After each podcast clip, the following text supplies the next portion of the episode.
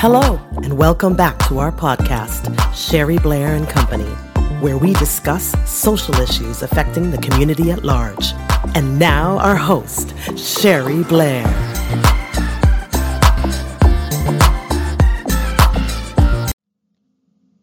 leading through the lens of the new vision. That's what you've got to do. And it needs to be all managers, all leaders, all supervisors. You need to find meaningful ways to talk about the direction of change. And you're going to learn that this doesn't even take a lot of time. So get that thought out of your head. And then the communication will be very much tailored to one on one conversations or in groups, large or small.